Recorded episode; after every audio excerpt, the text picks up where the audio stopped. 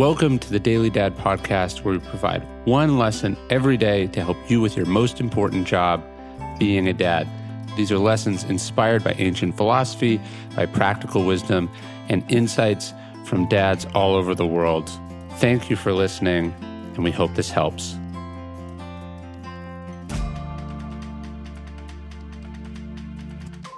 Don't let them get sick.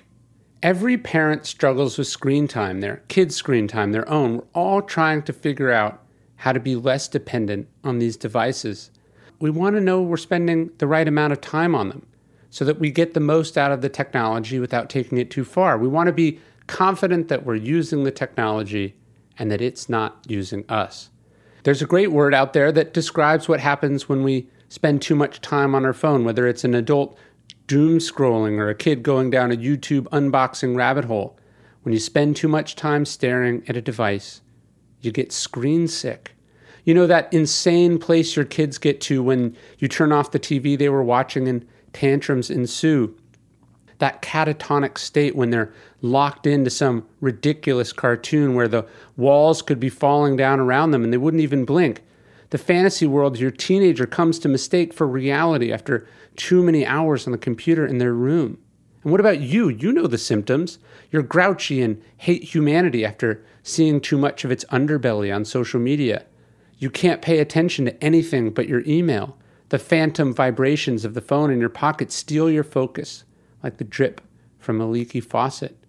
We can have reasonable disagreements about how much screen time is acceptable. But we know that any of this is a sign that something is wrong. But the good news is this is a pretty easy illness to cure. A phone free day can cure it. Going outside for a couple hours can refocus your mind and reset your spirit.